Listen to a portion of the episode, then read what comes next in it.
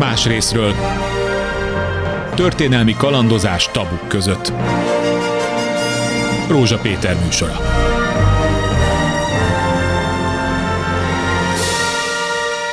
Jó napot kívánok! A hosszú 40-es évekről fogunk beszélgetni. Ez egy nagyon érdekes alcím, egy nagyon érdekes tudományos munkának, mert hogy mitől lesz ez majd, hosszú, ez a beszélgetés végén szerintem, sőt már közben ki fog derülni, és nem is akármilyen apropóból, és nem is akármilyen ö, ö, objektívvel fogunk rátekinteni a hosszú 40-es évekre, hanem fiataloknak a, a, az emlékeit tudjuk felidézni, annak következtében, hogy egy Kamasz tükrök című tanulmány amelynek az alcíme a 20-40-es évek társadalmi képzetei fiatalok naplóiban. Nos, ez már rávilágít arra, hogy mennyire speciális nézőpontból fogjuk vizsgálni ezt a korszakot. Kun Gergely társadalom tudósa, a Miskolci Egyetem Bölcsészettudományi Tudományi Intézetének adjuntusa, a szerző, aki itt van a stúdióban, nem először vagy a Klubrádióban. Szervusz, köszöntelek. Szervusz, köszönöm a meghívást. Már egyszer, hát az annak most már jó, bő két éve beszélgettünk a Kamasz Tükrök című munkádról, te egy olyan történész vagy olyan tudós, aki valamiért a naplókra specializálódott, mert azt mondod, hogy mitől érdekesek a naplók? Hát a naplók ö, alapvetően, mint történésznek, azért érdekesek, mert ez az egyetlen olyan forrás, ami nem, ami privát anyag, és nem retrospektív. Uh-huh. Tehát a, a közvélekedés... nem visszaemlékezés. Tehát nem visszaemlékezés, uh-huh. ezek közel az eseményekkel egy időben keletkező feljegyzések. Persze van, hogy eltelik egy vagy két nap az adott esemény után, sőt le van, hogy egy hét is, de alapvetően nem olyanok, mint a memoárok, ö, ö, vagy ismerted nevén visszaemlékezések, amelyek évekkel, évtizedekkel később születnek. Meg is döntően egy identitás munka az, ami azokban megjelenik. Ezzel szemben ugye a napló az egy fragmentált stílus, és a legnagyobb előnye nem az, hogy a közvélekedés azt gondolja, hogy naplókban titkok vannak leírva, és hasonlók, nem ez a lényeg az egészben. Hanem talán az, hogy egészen másként olvasható ki az adott korszak néhány eseménye összefüggése, mint a később keletkezett történelmi jelentések. Pontosan erről van szó, tehát a korabeli olvasatok, az eseményeknek a korabeli olvasata az, amelyik megjelenik, és ez a könyv ez abban volt más, mint amit szoktak a korszakkal kapcsolatban írni, hogy összehasonlít különféle nézőpontokat, különféle naplókat. Ugye ez 20 naplóra ö, támaszkodik, és a 20 napló direkt úgy lehet összeválogatva, hogy a lehető legheterogénebb legyen, mint felekezeti ö, szempontból. Puskázok, jó? Tíz római katolikus, három református és hét zsidó, de ebből a hét zsidóból kettő már kikeresztelkedett a naplóírás korában. Mettől meddig tartanak ezek a naplók, hát amiket ez, elemeztél? Ez ugye ezért pont hosszú 40-es évek, és azt gondolom ez a hosszú 40-es évek ez, ez egy használható terminus lehet, ami ugye azt jelenti, hogy valahol kezdődik a zsidó törvényekkel, az első zsidó törvényel, mondjuk 38-ban, és véget ér a hosszú 40-es évek mondjuk Stalin halálával 53-ban vagy 56-ig megy ugye el ez a könyv, tehát azt gondolom, hogy ez azért is van a hosszú 40-es évek eh, cím neki adva, mert ez szakít azzal a hagyományos politikai és eseménytörténeti felfogással, amely túl misztifikálja 1945-öt, amely úgy tekintő rá a mai napig az eseményes politika történetírás, hogy ott valami radikálisan megváltozott. Hát pontosan azt mutatja ez az egész ö, könyv, ami a, a doktor diszertációmnak a kiadott változata, és a internetről mindenki számára ingyenesen letölthető, ö, hogy tulajdonképpen azok a mikromilliók és azok a, azok a világképek és világértelmezések, az a eszközrendszer, amelyen az emberek eligazodtak, vagy ezek a gyerekek, akik lassan a háború vége felé és a 40-es évek második felében ö, felnőtté válnak, az a eszközkészlet, amivel ők a világot értelmezték, az érdemben nem változott. Nagyon érdekes, kivettem egy ide vonatkozó idézetet a, a munkádból. Azt mondja, hogy két időléptéknek megfelelően két szint, két szféra rajzolódik ki a gyors, almaz, a, a gyors alkalmazkodás az új berendezés, berendezkedéshez csak a nyilvános szférát érinti, tehát 45-től, a privát szférában írod, amely a családi szocializációt döntően meghatározta a korábbi világképél tovább, itt a horti korszak értve ezzel alatt az akkor elsajátítandó uralkodó viselkedési normákat, stb. meghatározóak. Szóval, hogy ö, Ezért is másképpen látjuk így a történelmet, hiszen családon belül tovább él mindaz, amiben addig szocializálódta, és kényszerűen a kül- külvilágban alkalmazkodnak egy új, új Igen, ez rendszerhez. egy felszíni alkalmazkodás, ami nyilván azt is szolgálja, hogy mind egyénileg, pedig a család ebben a kiépülő diktatúrában és egyre keményebbé váló diktatúrában egyáltalán túl éljen. Hiszen nyilvánosan azok a viselkedési minták és normák nem voltak vállalhatóak, amiket Igen. korábban megtanultak. De éppen ez végig gondolva teljesen meglepő a dolog. Hát azért ebben a korszakban mit él meg egy tinédzser? Uh-huh. 38 már ott a politika elég erőteljesen jelen van az utcákon, a propagandában, stb. Uh-huh. Élesedik ugye az zsidó törvények által uh-huh. az antiszemitizmus, felbomlanak baráti kapcsolatok, családi uh-huh. kapcsolatok, megjelenik a háború, ami sokáig nem érinti a magyar lakosságot, egyre közelebb van, jön az ostrom, és jön egy őrületes fordulat. És ezek a gyerekek közben, ahogy mondtad, felnőtté váltak. De a gondolkodásukban őrzik tovább ezek szerint azt a családi hagyományt, ugye azért itt ugye középosztálybeli. Igen, ezek döntően középosztálybeli családok. szó. Egyetlen egy kivétel van, és mindig a kivétel mindig a legfontosabb. Egy cselédlány is, naplóíró cselédlány is van. Ez egy egészen fantasztikus ö, anyag. Én ugye igyekeztem saját magam naplókat gyűjteni, mert nem éreztem elég heterogénnek mindazt a gyakorlatilag csak keresztény zsidó középosztály tagjai írtak naplót, és ezt én nagyon ö, egysikúnak éreztem. És ez vajon miért próbáltam gyűjteni, hogy miért döntően ők írnak. Hát ez jó kérdés. Azt gondolom, hogy itt van meg az a norma, hogy bizonyos életkorban a gyerek naplót kap. Általában a gyerekek jó része a születésnapjára kapja naplót. Igen. Tehát a szülőktől érkez egy, ha nem is presszió, de egy kis ö, ö, biztatás, hogy én ír naplót, mert én is írtam a gyerekkoromban. Ez ugye ez, van néhány olyan naplóíró is, aki le is írja, hogy hát ő például este az ágyban a anyukájának a naplóját olvassa, amit az kamaszkorában írt. Ö, Vagy, és itt számos olyan minta is kirajzolódik, ahol e, látható, hogy például, ha nem is rendes narratív naplót, de mondjuk háztartási naplót vezettek a háztartásokban, és mondjuk a 50-es években az egyik naplóíró azt írja, hogy milyen jó volt látni, hogy mennyit fogyasztott a nagymama 1900-as évek első évtizedében, mert lám-lám most 52-ben vagy 53-ba ö, milyen ö, rosszul él az egész család. Úgyhogy ö, azt gondolom, hogy ez egy fontos, hogy van ez a, ez a mintázat. Ö, ö, másrészt ez, ez egy olyan szociokulturális közeg, ami, ami jobban körőd, kötődik az írásbeliséghez, szemben Aha. például a orális kultúrára épülő munkássággal, vagy akár mondjuk a napszámosok, cselédek, azokban az esetekben sokkal kevésbé jellemző az, hogy írjanak, mert egyszerűen a, az írás, mint mindennapi készség nincsen jelen a, a Igen, tehát akkor a állandó naplóírás az feltételez egy, egy középosztálybeli családot, Hát csak és kizárólag- műveltséget, iskolázottságot. Valamekkora iskolázottságot, Valamekkora. valamekkora iskolázottságot. Például ennek a cselilánynak, aki ír, neki talán négy elemie van, tehát alig-alig ő egy nyírségből kerül fel Budapestre, és nem is akárkinél, hanem a Kálai Miklósnak a, a, a, a miniszterelnökségén szolgál. Uh-huh. Ö, mert szökről végről ugye Kálai is nyírségi, és így rokon. Aha.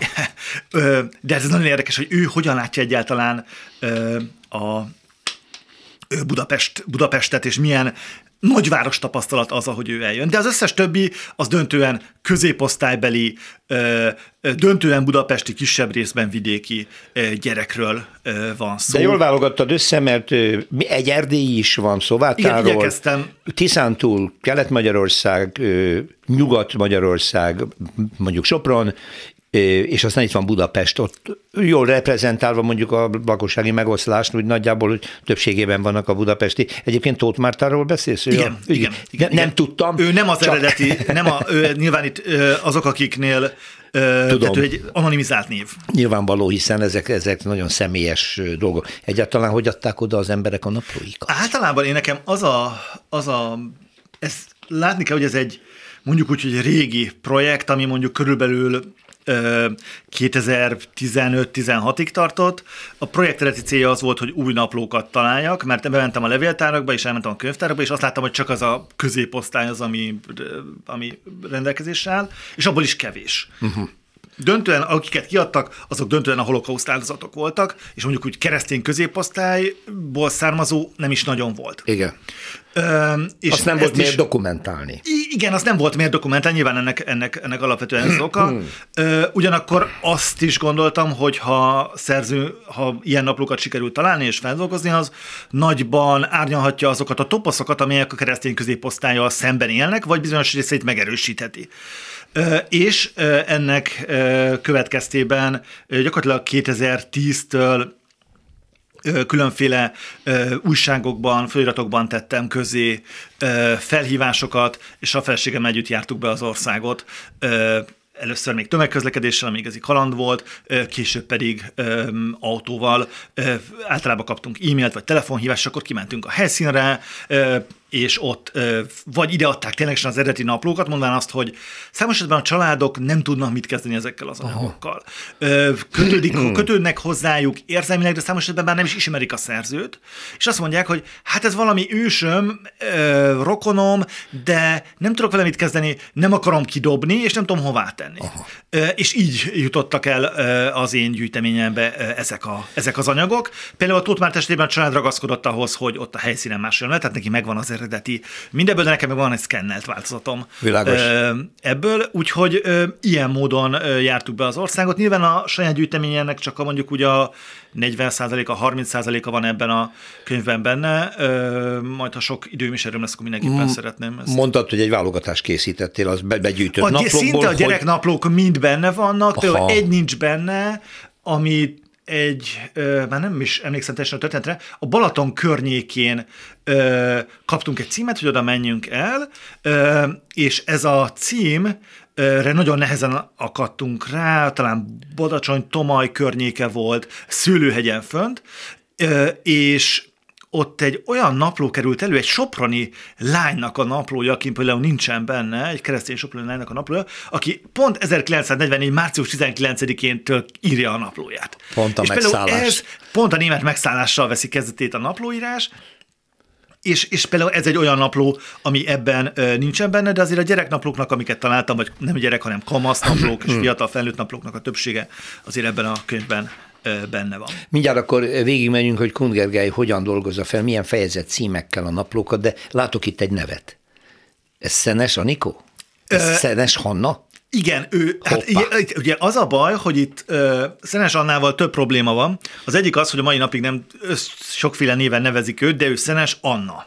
Az pedig Anikó, Anikónak is az, mondják. Anikó a családi neve, tehát az a Bece neve a családban és Anikónak. Hanna pedig a zsidó a Hanna neve. pedig, hát ugye 1939-től cionistaként határozza meg magát, és nyilván egy zsidó nevet választ, az Annának a megfelelője lesz a Hanna, de ő polgári anyakönyvezet neven, ő Szenes Anna, és ezért is szerepel Szenes Annaként, és nem Szenes Hannaként ö, ekkor benne, hiszen nyilván a könyv az a Magyarországon született ö, fejezéseket ö, tartalmazza. Igen, ez azért nagyon érdekes, mert olvasva a, a könyvedet, Szenes Hanna napló részleteiből egyáltalán nem egy cionista fiatal lány bejegyzései jönnek elő, egy középpolgári. Ő abszolút, abszolút egy középosztálybeli, a revizionizmussal azonosuló, azonosul, a briteket, és ünnepli a bécsi döntést. Ünnepli a bécsi döntést, elmegy gömbös temetésére. Szóval igen, tehát fontos látni, hogy mindaz a kép, ami így toposzként él Izrael nemzeti hőséről a magyar köztudatban, Fiatal az valójában fiatalánként egyáltalán nincsen meg. És ez egy külön érdekesség. Na de akkor be, meg is érkeztünk oda,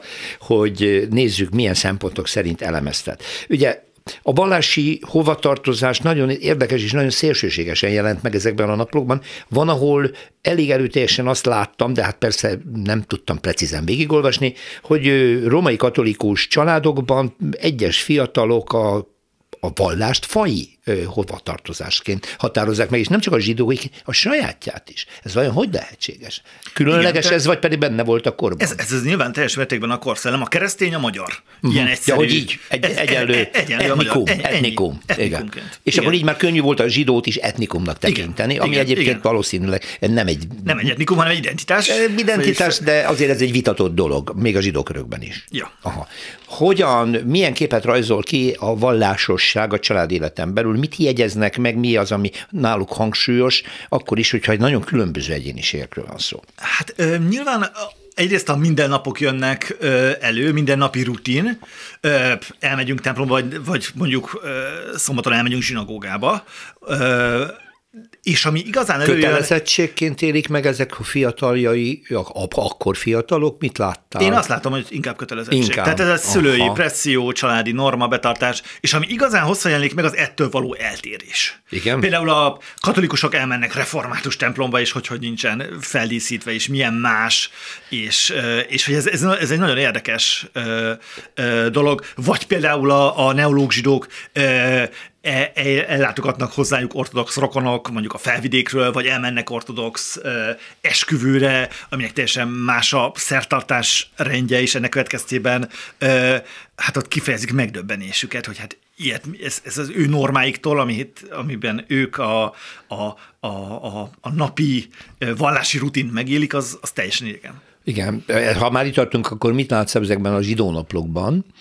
Városi fiatalokról van többnyire igen. szó, és neológia jelenik Igen, meg igen csak és kizárólag elsősorban. ortodox nincs is. Uh-huh, tehát nincs is ebben a napló. Nincs is, nem is találtam ortodox Valószínűleg nem is írnak naplót. De hát a- A, csuda tudja, ezt most, ezt most csak hasból mondtam. Szóval. Hát azt gondolom, hogy biztos hogy voltak, akik írtak, de nekem nem álltak ilyen naplók rendelkezésemre.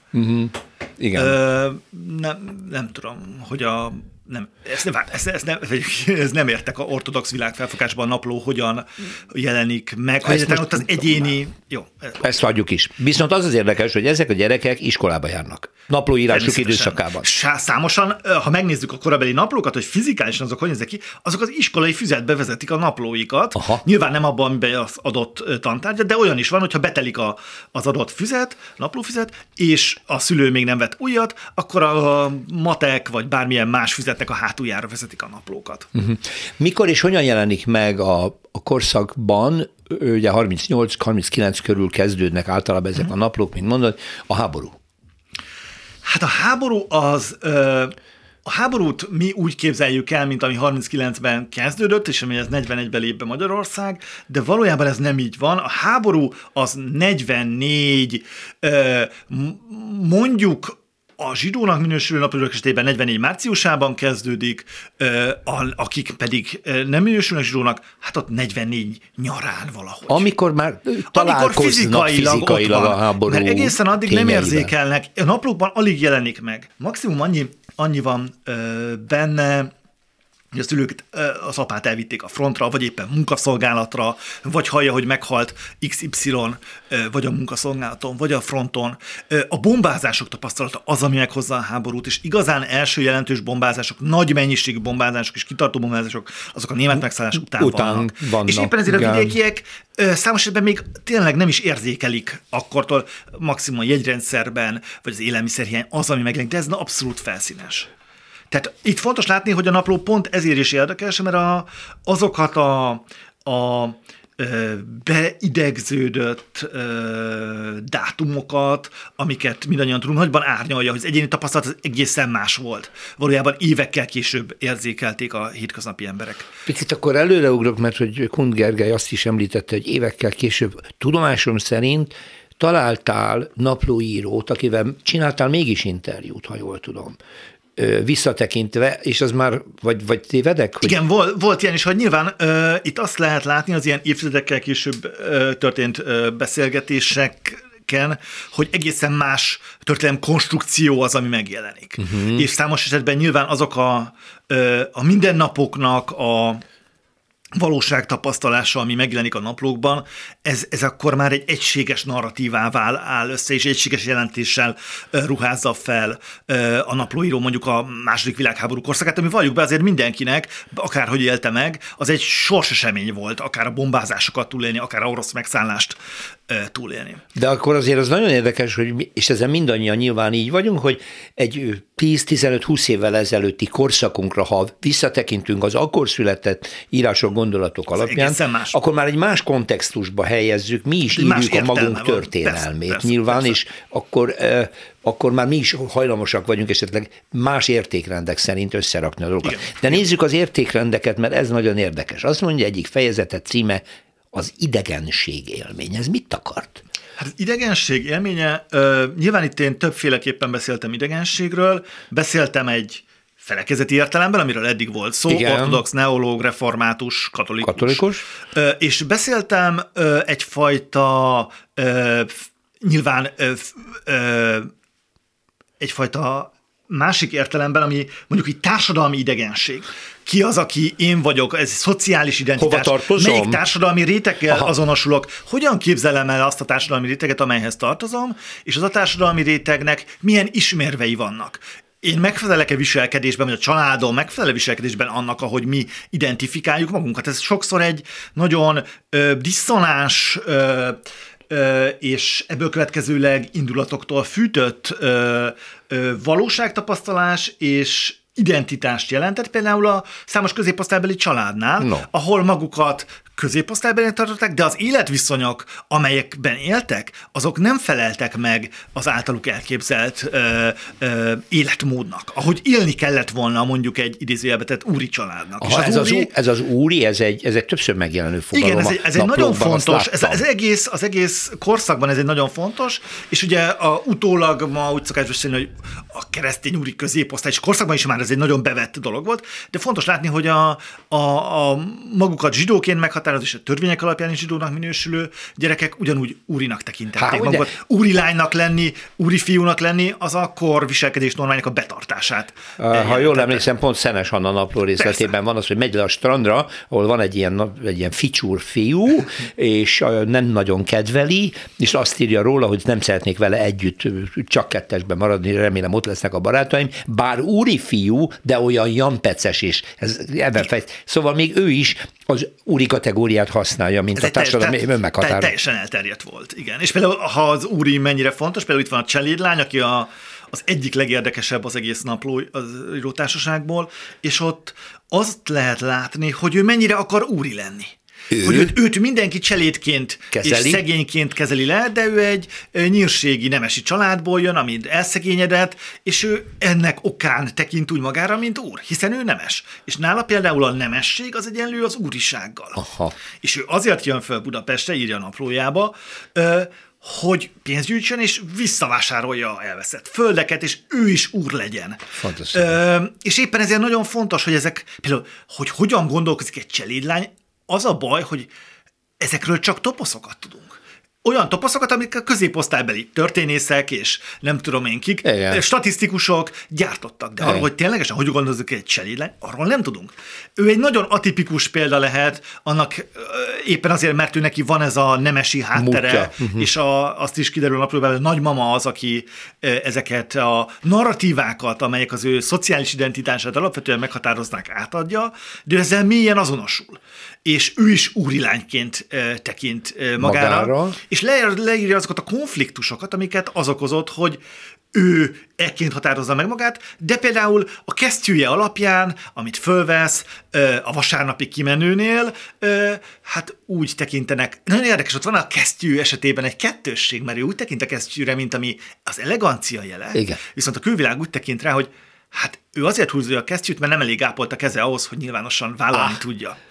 És, És, azt is mondja, ugyanez a kesztyű egy másik úri az kezén más az jelent. elegancia jele, Igen, de ő róla tudják, hogy cselét, tehát ő rejtegeti Hát a nyilván nincs a homlokára írva, hogy cseléd, de, de, de igen, tehát ez egy fontos, ez egy fontos dolog, hogy egyáltalán a ruházat által hogyan ö, ö, teszi érzékelhetővé a társadalmi státuszát Igen. a külvilág számára.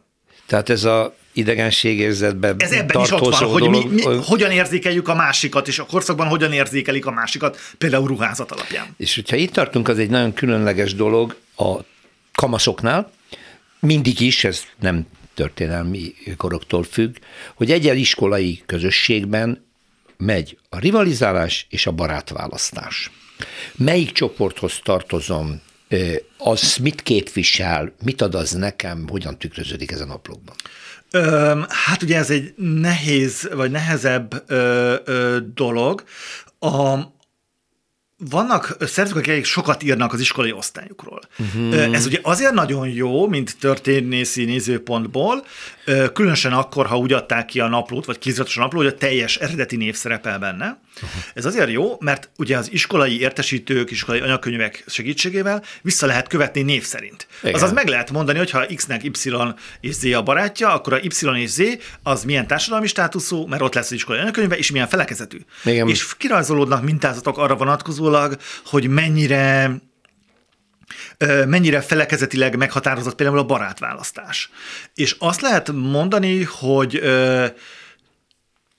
többé-kevésbé homogenitásra törekvő barátválasztások az, amik, amik, amiket kirajzolódnak. Ez nem azt jelenti, hogy százszázalékosan azonos társadalmi csoport és azonos felekezeti, de mondjuk egy olyan 70 százalékban.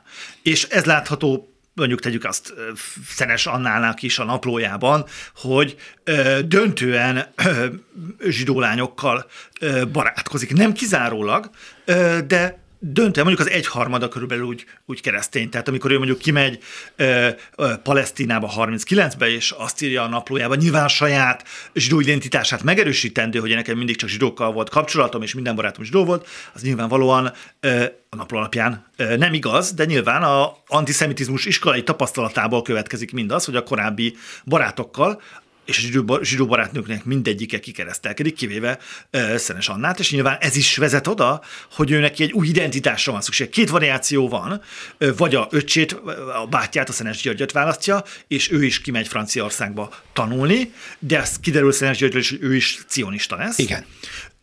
Vagy pedig a barátnők által kínált kortárs közösségi mintát választja, ahol mindenki kikeresztelkedik. Megjelenik a naplójában, ha már megint Szenes Hannáról beszélünk, de hát ő egy kiemelkedő és nagyon ismert személyiség. Az a trauma, ami eldöntötte nála, hogy ő erőteljesen a cionizmus útjára fog lépni, vagy legalábbis döntő lökést jelentett, amikor zsidó származása miatt nem lehetett valamelyik fiatal... Hát igen, az önképző körbe, önképző körnek nem lett az elnöke. Nem lehetett az elnöke. Én nekem nem volt világos, a mai napig nem világos, hogy mi az a pont, ami, ami a cionizmus felé fordítja. Ha jól emlékszem, 39. szeptemberében teljesen váratlanul jelenik meg, ahol leírja, hogy hát régen nem írtam elő, de én cionista, va, ö, cionista lettem. És talán úgy folytatja, hogy amikor először három éve vagy két éve hallottam erről, akkor én ezt egy hülyeségnek gondoltam. Uh-huh. Tehát fontos látni, hogy korábban már tud erről, Igen. és ez nyilván benne van a korszaknak, a, a, ennek a szociokulturális közegnek a közbeszédében, amit azonban az azonban a asszimilált ö, magyar zsidó identitású zsidók azok mélyen elvetettek. Tehát, hogy nagyon ö, fontos látni, hogy ez, egy, ez nem csak egy identitásválasztás volt, ez a családi normák ellen egy nagyon, nagyon ö, durva lázadás volt. Igen. Az is, hogy kimegy Palesztinába. Így van, tehát egy neológ család, amelyik egy neológ teljesen integrálódott család, teljesen. a 20-as években elkezdődő antiszemitizmus hatására a családok inkább összehúzódnak, és itt Szenes Hannáiknál, mert a Gyuri a bátyja is cionista lesz, igen, ahogy igen. Skund Gergely az előbb említette, ott valami fordulat történt. Jó, vissza. Tehát, hogy nem, én nem tudom, hogy pontosan mi, ez nyilván az iskolai antiszemitizmus tapasztalat az egészen biztos, hogy biztos, hogy benne van, és az is egyértelmű, hogy az anyja nagyon ellenezte igen, ezt a cionizmust. Mert fél tőle. Na, fél akkor, tőle. ha már itt tartunk, akkor nézzük a kamasztükrök tanulmányodban az iskolai antiszemitizmus megjelenését a nem zsidó naplóíróknál. Hát nem is tudom naplóknál, ez döntően a barátkozás, barátválasztásban ö, jelenik ö, meg. Ö, nem túl sokszor, ö, de ahol megjelenik ott az elég ö, egyértelmű és markáns. Különösen nem is a iskolai iskolában való együttes barátkozás az, ami, ahol ez egyértelmű, hanem amikor mondjuk már olyan szintre lép a barátság, hogy meghívják a másik családhoz. Aha. És annak hogyan érzékeli az otthonát, hogyan érzékeli a szüleit, a testvéreit az adott ö, iskola ö, társnak, és az sokszor egy ilyen vízválasz tóként jelenik meg, és akkor van néhány nap hogy leírja, akkor nem fejlődik tovább ez a mhm. barátság, pont azért, mert számos esetben a, a magukat keresztényként definiáló naplóírók ezt rangon alulinak, vagy rendkívül idegennek tehát elmennek egy zsidó osztálytárs családjához, ahol markásanban szembesülnek a különbségekkel, hogy ott egy zsidó hagyományos Igen, például a Kornási Éva például az, aki, Igen? aki és itt nem is, nem is a zsidó hagyományok, tehát nem, nem, semmire nem utal, ami a valláshoz, nem. vagy a zsidó kötődéshez, hanem ö, én úgy értelmeztem ezeket a naplószöveket, hogy egyszerűen van egy előzetes tudása, hiszen azért azt látnunk kell, ezzel a korszakban mindenki tudja, hogy mi a másik felekezeti hovatartozása. Igen, igen. Ezzel a tudással... Ja, ezt nyilván is megy, tartják mindenütt. Igen, ugye? nyilván hát is ez... tartják korszakban mindenütt, e, ez szerint van az iskolai hittan, tehát hogy ez, ez, ez, ez teljesen evidens. És én azt látom, hiszen a, a zsidó hagyományokra soha nem utalnak a keresztény naplóírók, hogy ezzel a, ezt a, ezzel a tudással mennek, és e, e, ez alapján értelmezik az őket körbevevő akár a lakásnak a berendezését, akár a, a, a, a, a fizikai megjelenését a, uh-huh. a szülőknek, uh-huh. építve a korszak antiszemita propagandájában megjelenő ö, ö, tudásra. Látszólag ez ellentmond annak, amit külön fejezetben tárgyal Kund Gergely, a, a horti korszak, a horti, horti család kultusza megjelenik a naplókban, és még ráadásul a zsidóknál is. Igen, tehát, a, tehát hogy fontos látni, hogy szokás úgy visszatekinteni a, a magyar társadalomra, hogy az két rész, és a korszakban is megvan már ez a narratíva, ami két részre osztja, van a zsidó társadalom, és van, van a keresztény társadalom. Ez fontos látni, hogy ez egyáltalán nem így van. Két fontos dolog, ami mindenképpen összeköti őket.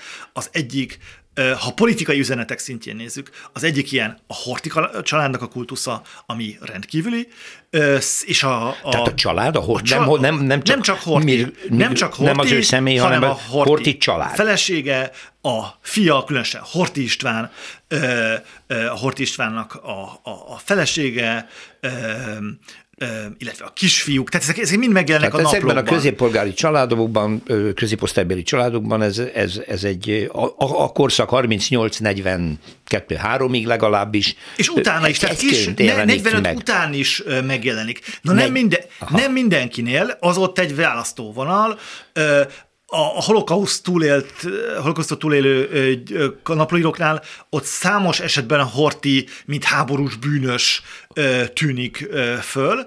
Más esetekben, különösen akik Budapesten élték túl, ott pont a megmentőként definiálják, és a másik, ami összeköti a, a keresztény és zsidónak minősülő családokat, az a, az a revizionista propaganda. Aha. Ez teljes mértékben mind a kettőre hat pozitívan. Poli- Már, hogy pozitívan fogadják igen, a visszacsatolásokat. Se, pontosan, pontosan, sehol nem merül fel ö, ennek ö, kritikája. Igen. Ez egyébként nagyon érdekes, mert ez megjelenik ugye a visszacsatolt területeken élő zsidók tragikus sorsában, akik ünneplik a bevonuló Igen, magyar majd seregeket, majd a magyar csendőrök néhány hónap múlva a haláltáborba deportálják őket, de ez egy másik kérdés, igen.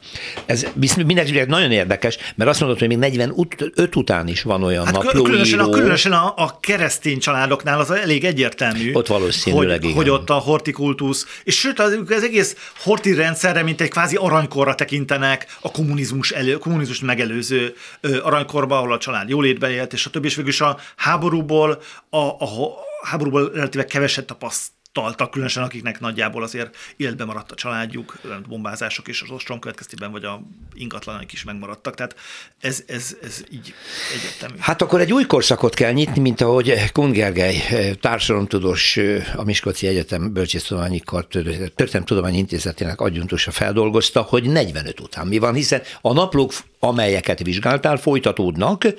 Ugye itt mindenki ö, ö, még ír 45 után valameddig, az, uh-huh. az egy külön dolog, hogy ki hol hagyta abba, majd arra, térjünk ki.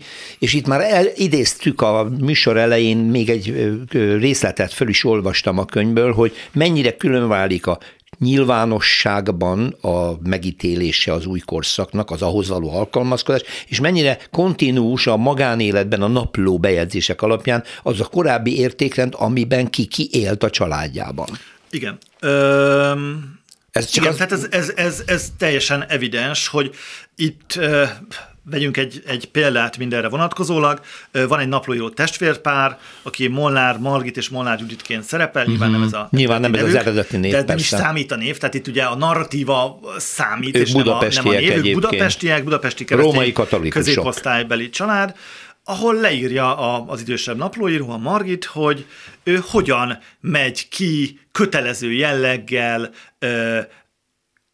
különféle a kommunista párt által szervezett rendezvényekre, és ott ő agitál, kiabál, énekel, és hogy ő nagyon szereti ezeket a különféle mozgalmi nótákat, de azt mindenki viccként fogja fel az ő környezetében. Tehát senki nem gondolja attól, hogy ő ténylegesen kommunista lesz, annak ellenére, hogy a környezet, a, aki nem ismeri ezt a belső értelmezési kört, azt gondolhatja azt, hogy hát ő milyen lelkesen Aha. énekel és különféle dolgokban vesz részt, de fontos, hogy ez a két jelentés mélyen elkülönül egymástól. És ugye hát nyilván megjelennek új tabuk, az egyik ilyen tabu lesz például a keresztény naplórak esetében a templomba járás. A templomba járásról nem beszélnek. Ahhoz, hogy az a munkahelyen megjelenjen, hogy vasárnap te mész el a templomba, az egy külön bizalmi légkörnek a, a, a velejárója. Aha, Tehát akkor itt megjelenik, hogy mit titkolok. Mit titkolok? És mi az, amit mi az, amit vállalhatok nyilvánosan annak érdekében, és mi az, amit nem. Uh-huh.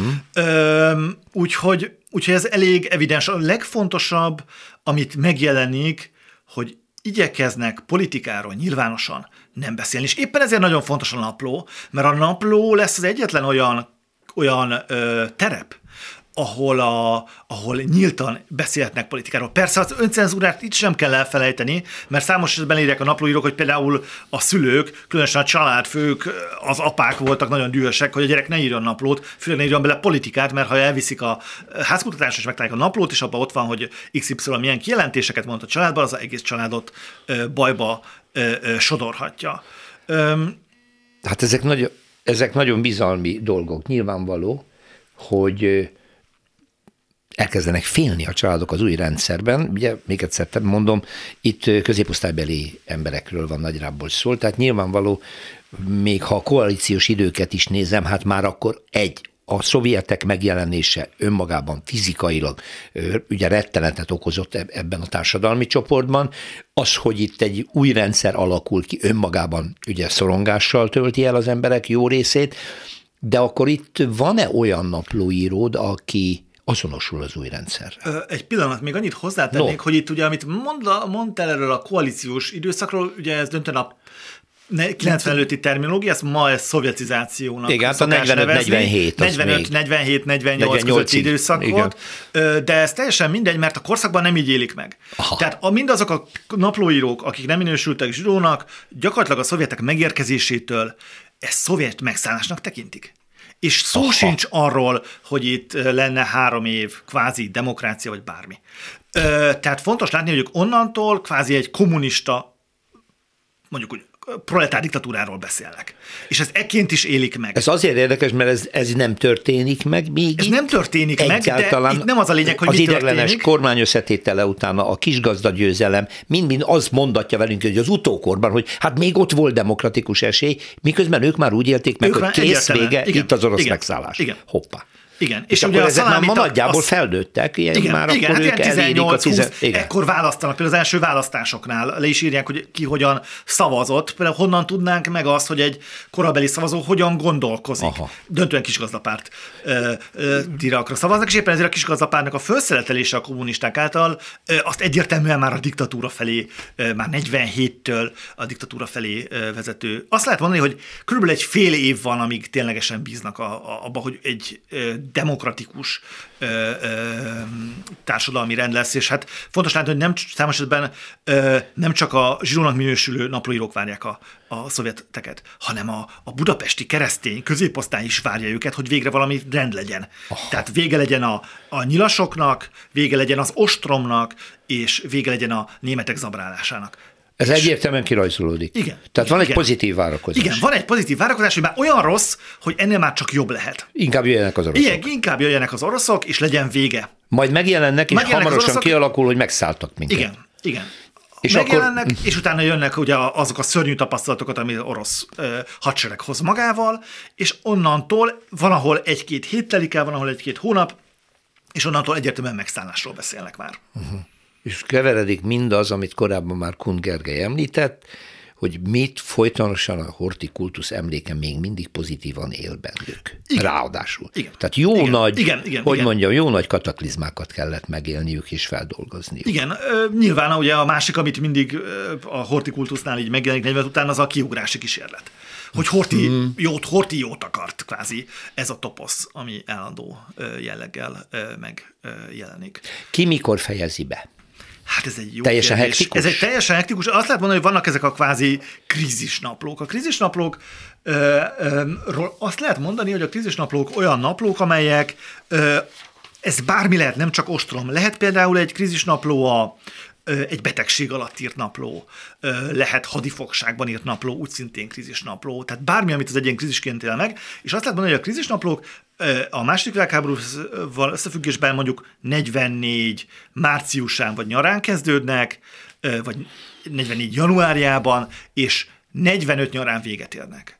Ezek a rövid, kvázi Igen. egy év, egy kicsivel több, mint másfél éves, vagy max másfél éves időszakról beszélünk, és vannak a hosszú naplóírók, amik a legérdekesebbek, minél, mert itt hosszú időtartamban lehet vizsgálni azt, hogy hogyan értelmezi a naplóíró az őt körbevevő eseményeket, világot és társadalmat.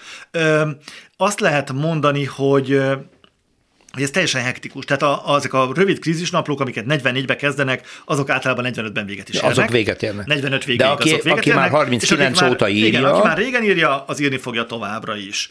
Számos esetben, vagy amikor már túl nagynak gondolja, vagy felnőttnek gondolják magát, mondjuk, hogy 20 év körül mondják azt, hogy hát akkor ebből a kamaszkori, kamaszkor részét képező naplóírásnak most akkor ennek véget szakít, de számos esetben maguk a naplóírók korlátozták azt, hogy én meddig láthatom a naplójukat, mert számos esetben, a, különösen a nők esetében a, a házasság, a gyerekszüléses részeit a naplóknak azokat nem kaptam meg.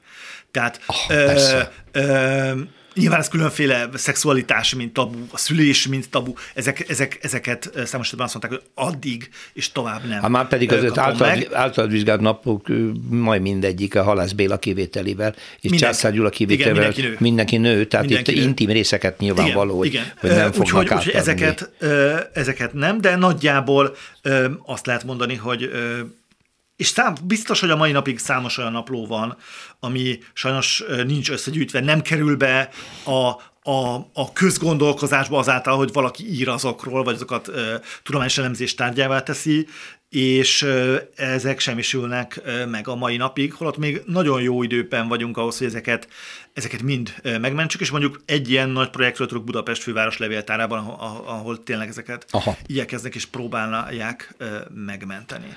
Ugye ez, ez a kamasz tükrök jó néhány évvel ezelőtt lezártad ennek a kutatását, de utána még a Kipontozva című munkád jelent meg.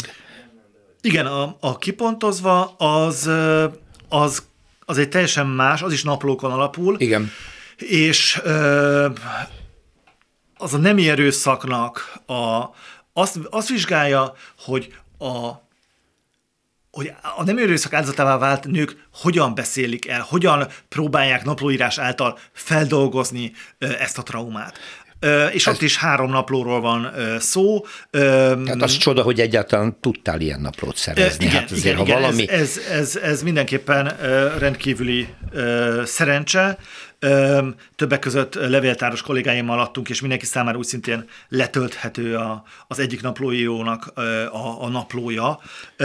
Na most még ezt hozzá kell tenni, hogy ott fontos volt ezen túlmenően azt is vizsgálni, hogy a magyar katonáknak a naplóiba hogyan jelenik meg például Ukrajna megszállása, és a, a, a, az ukrán ö, ö, civil lakosságnak, az ukrán civil nőknek a, a szexuális kizsákmányolása. És hogyan értelmezik mindezt az ott lévő magyar katonák, tehát fontos látni, hogy nem... Hogy ők maguk hogyan... Hogy ők maguk, a katonák maguk ezt hogyan, hogyan értelmezik, hiszen nyilván ott az áldozati oldalt nem tudom vizsgálni.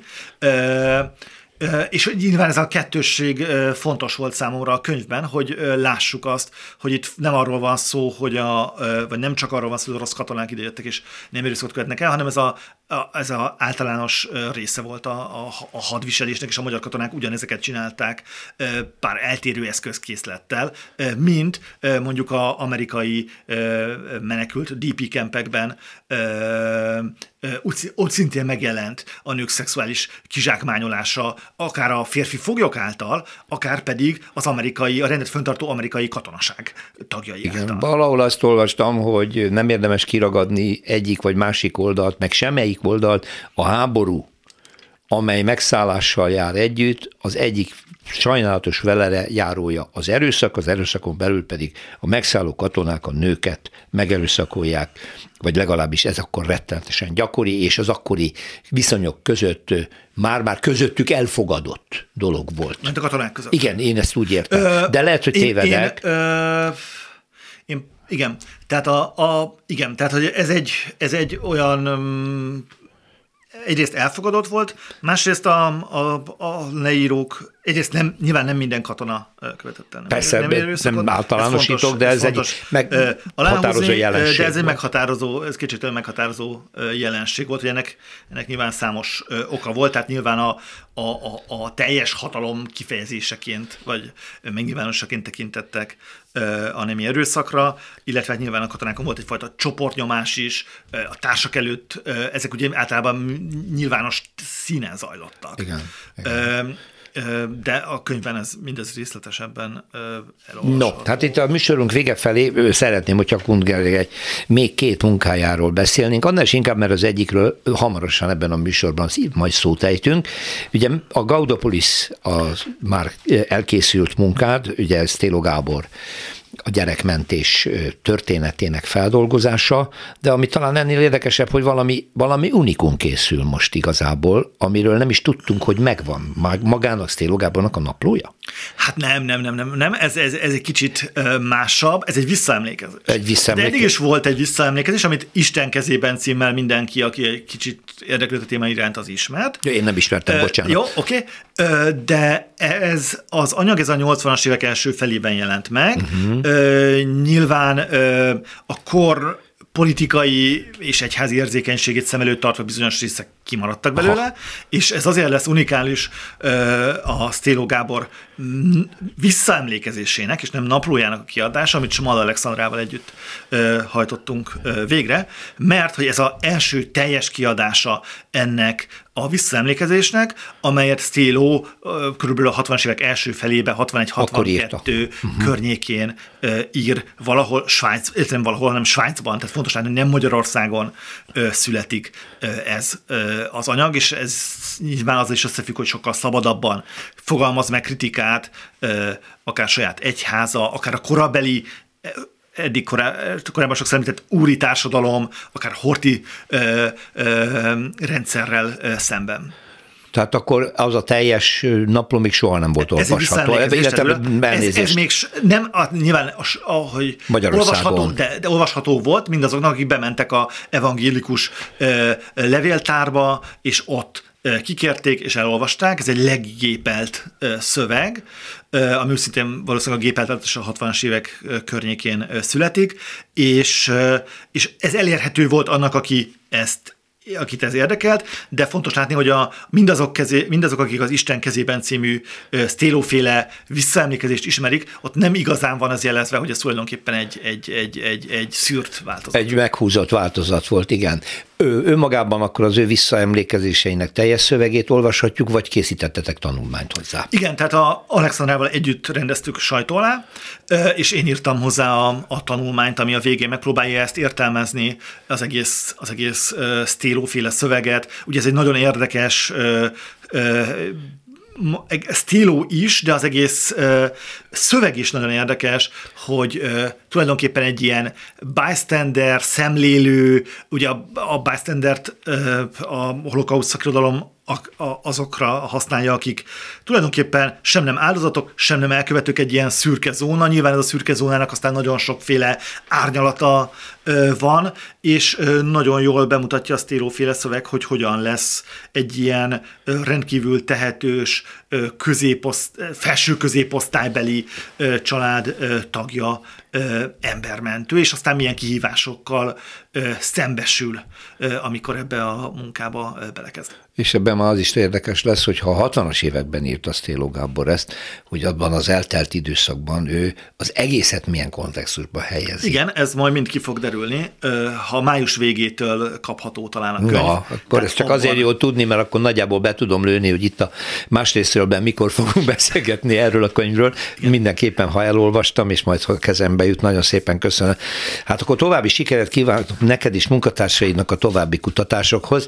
Az elmúlt szűk egy órában Kungerrel társadalomtudóssal, a Miskolci Egyetem Bölcsésztudományi Kar Történet Tudományi Intézetének adjuntusával beszélgettem. A Kamasz tükrök című, a hosszú 40-es évek társadalmi képzetei fiatalok naplóiban című munkája alapján egy érdekes korszakról, érdekes emberekről abban a megközelítésben, amiben a nagy történetírás ilyen ritkán jeleníti meg ezeket a dolgokat. Köszönöm, Gergely, hogy itt voltál még egyszer. Köszönöm, Köszönöm a hallgatók figyelmét. Szerkesztő társam Herskovics Eszter nevében is, és jövő héten újra várom önöket mindenütt viszont hallásra. Más részről. Történelmi kalandozás tabuk között. Rózsa Péter műsorát hallották.